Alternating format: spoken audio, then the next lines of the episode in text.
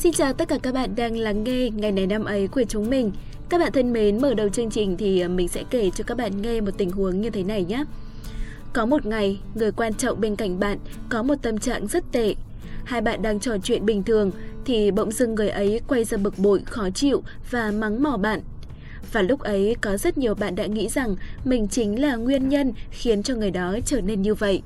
Bạn bắt đầu căng thẳng và nói những câu kiểu như Anh có làm gì đâu, nãy giờ anh có làm gì đâu, anh nói như vậy chứ anh không có ý làm em buồn.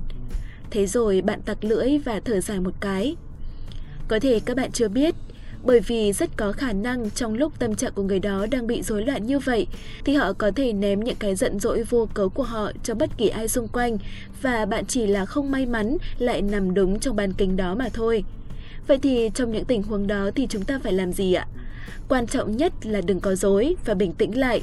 Nếu các bạn hoảng loạn, mất bình tĩnh thì cái năng lượng hoảng loạn đó của bạn cộng hưởng với cái rối loạn tâm lý của người kia và tất nhiên mọi chuyện sẽ trở nên càng trầm trọng hơn. Cho nên lúc đó hơn bao giờ hết, bạn phải chậm lại một nhịp và hít thở. Vậy là mọi chuyện sẽ dần được giải quyết. Các bạn hãy nhớ điều này nhé.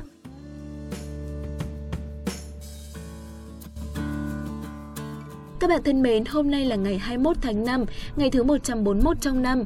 Chúc tất cả các bạn có sinh nhật trong ngày hôm nay sẽ luôn tràn đầy sức khỏe và nhận được thật nhiều tình yêu thương. Mong cho những ngày hạnh phúc sẽ luôn ở bên cạnh bạn và mong cho tất cả những ước mơ của các bạn sẽ trở thành hiện thực. Tuy rằng đây chỉ là những lời chúc khô khan và không có giá trị về mặt vật chất, nhưng nó đã mang theo những tình cảm ấm áp của chúng mình dành tặng cho các bạn.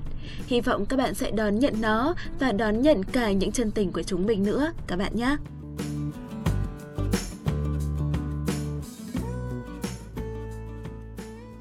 Tiếp theo đây chúng ta sẽ cùng đến với câu danh ngôn ý nghĩa của ngày hôm nay.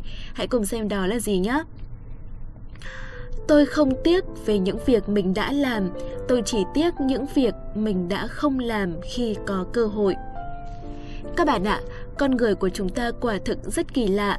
Đối với những việc mình đã làm, đã trải qua, khi không thành công, chúng ta sẽ cảm thấy chán nản và cảm thấy tiếc nuối.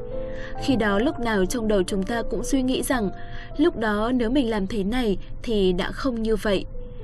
Nhưng chúng ta phải hiểu rằng sự việc đã qua rồi, dù có suy nghĩ hay là mong muốn như thế nào thì cũng không thể nào quay lại để bắt đầu lại từ đầu. Dù có tiếc, cũng sẽ không làm nó thành công trở lại. Vì vậy, đừng dành thời gian quý báu của chúng ta để tiếc nuối những việc mình đã làm, mà hãy xem nó như một bài học để chúng ta ghi nhớ nó. Bên cạnh đó, hãy dành sự tiếc nuối ấy cho những việc mình chưa hề làm hoặc có cơ hội mà không làm. Nếu làm, chúng ta có thể đã có thêm một trải nghiệm mới, có một cú xoay chuyển cuộc đời chẳng hạn. Còn khi không làm thì hiển nhiên chúng ta sẽ chẳng có gì cả.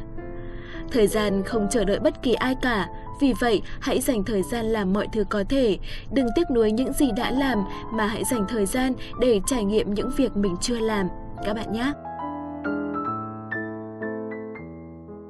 Và bây giờ sẽ là phần cuối của chương trình. Hãy cùng với hai MC của chúng mình tìm hiểu xem ngày 21 tháng 5 của những năm về trước đã có những sự kiện quan trọng nào xảy ra.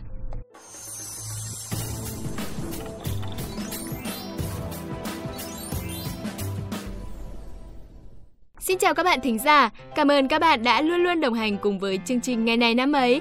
Sự ủng hộ của mọi người là nguồn cổ vũ lớn nhất cho Thảo Nguyên cũng như là ekip làm chương trình có thêm động lực để có thể đưa đến cho các bạn thính giả những thông tin bổ ích.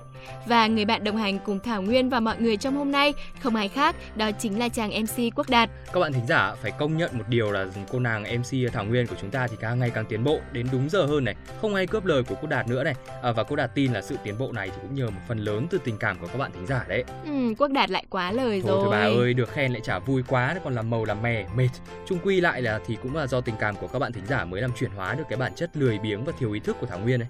Dạo này hình như là tôi hơi hiền thì phải, cứ được nước là lần tới, thích cãi nhau ra ngô ra khoai không ạ? À? Thôi thôi được rồi, cho Thảo Nguyên thắng mới tiến bộ được một hôm mà bây giờ lại có thêm cái tật xấu là thích cãi nhau trên sóng rồi. Việc quan trọng nhất bây giờ ấy là quay ngược thời gian đưa các bạn thính giả đến với những thông tin có trong ngày hôm nay cơ. Ừ, được rồi, lúc khác Nguyên sẽ cãi nhau với Quốc Đạt sau. Còn bây giờ thì không để mất thời gian của các bạn thính giả nữa, chúng ta sẽ cùng đến với chương trình ngay sau đây.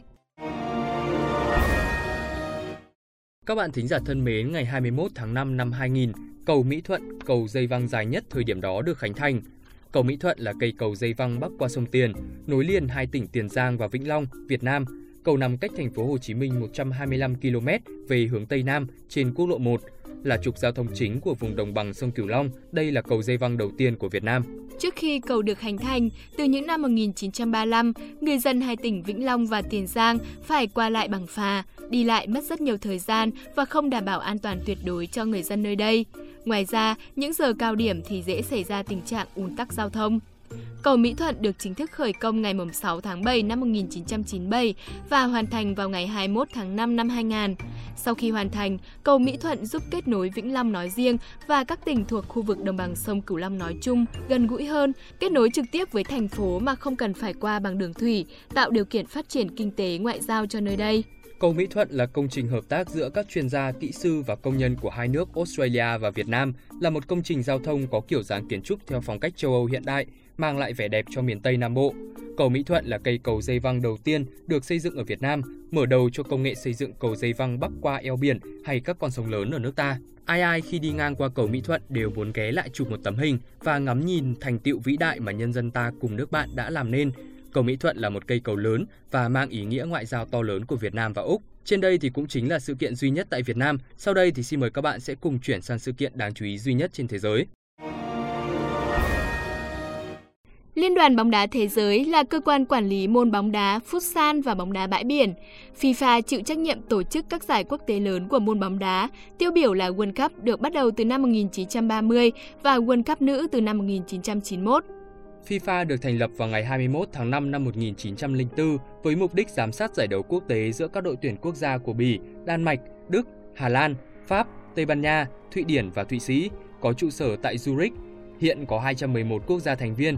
Các quốc gia thành viên phải đồng thời là thành viên của một trong 6 liên đoàn châu lục của châu Á, châu Âu, Bắc và Trung Mỹ và Caribe, châu Đại Dương, Nam Mỹ và châu Phi.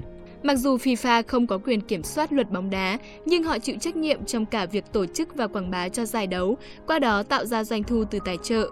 Năm 2013, FIFA thu về hơn 1,3 tỷ đô la Mỹ, lợi nhuận đạt 72 triệu và có lượng dự trữ tiền mặt lên tới 1,4 tỷ đô la Mỹ. FIFA tổ chức một lễ trao giải hàng năm để ghi nhận những thành tích của cá nhân lẫn tập thể của bóng đá thế giới. Về giải cá nhân thì cầu thủ nam xuất sắc nhất sẽ nhận giải quả bóng vàng FIFA, còn cầu thủ nữ xuất sắc nhất thì sẽ nhận giải cầu thủ xuất sắc nhất năm của FIFA.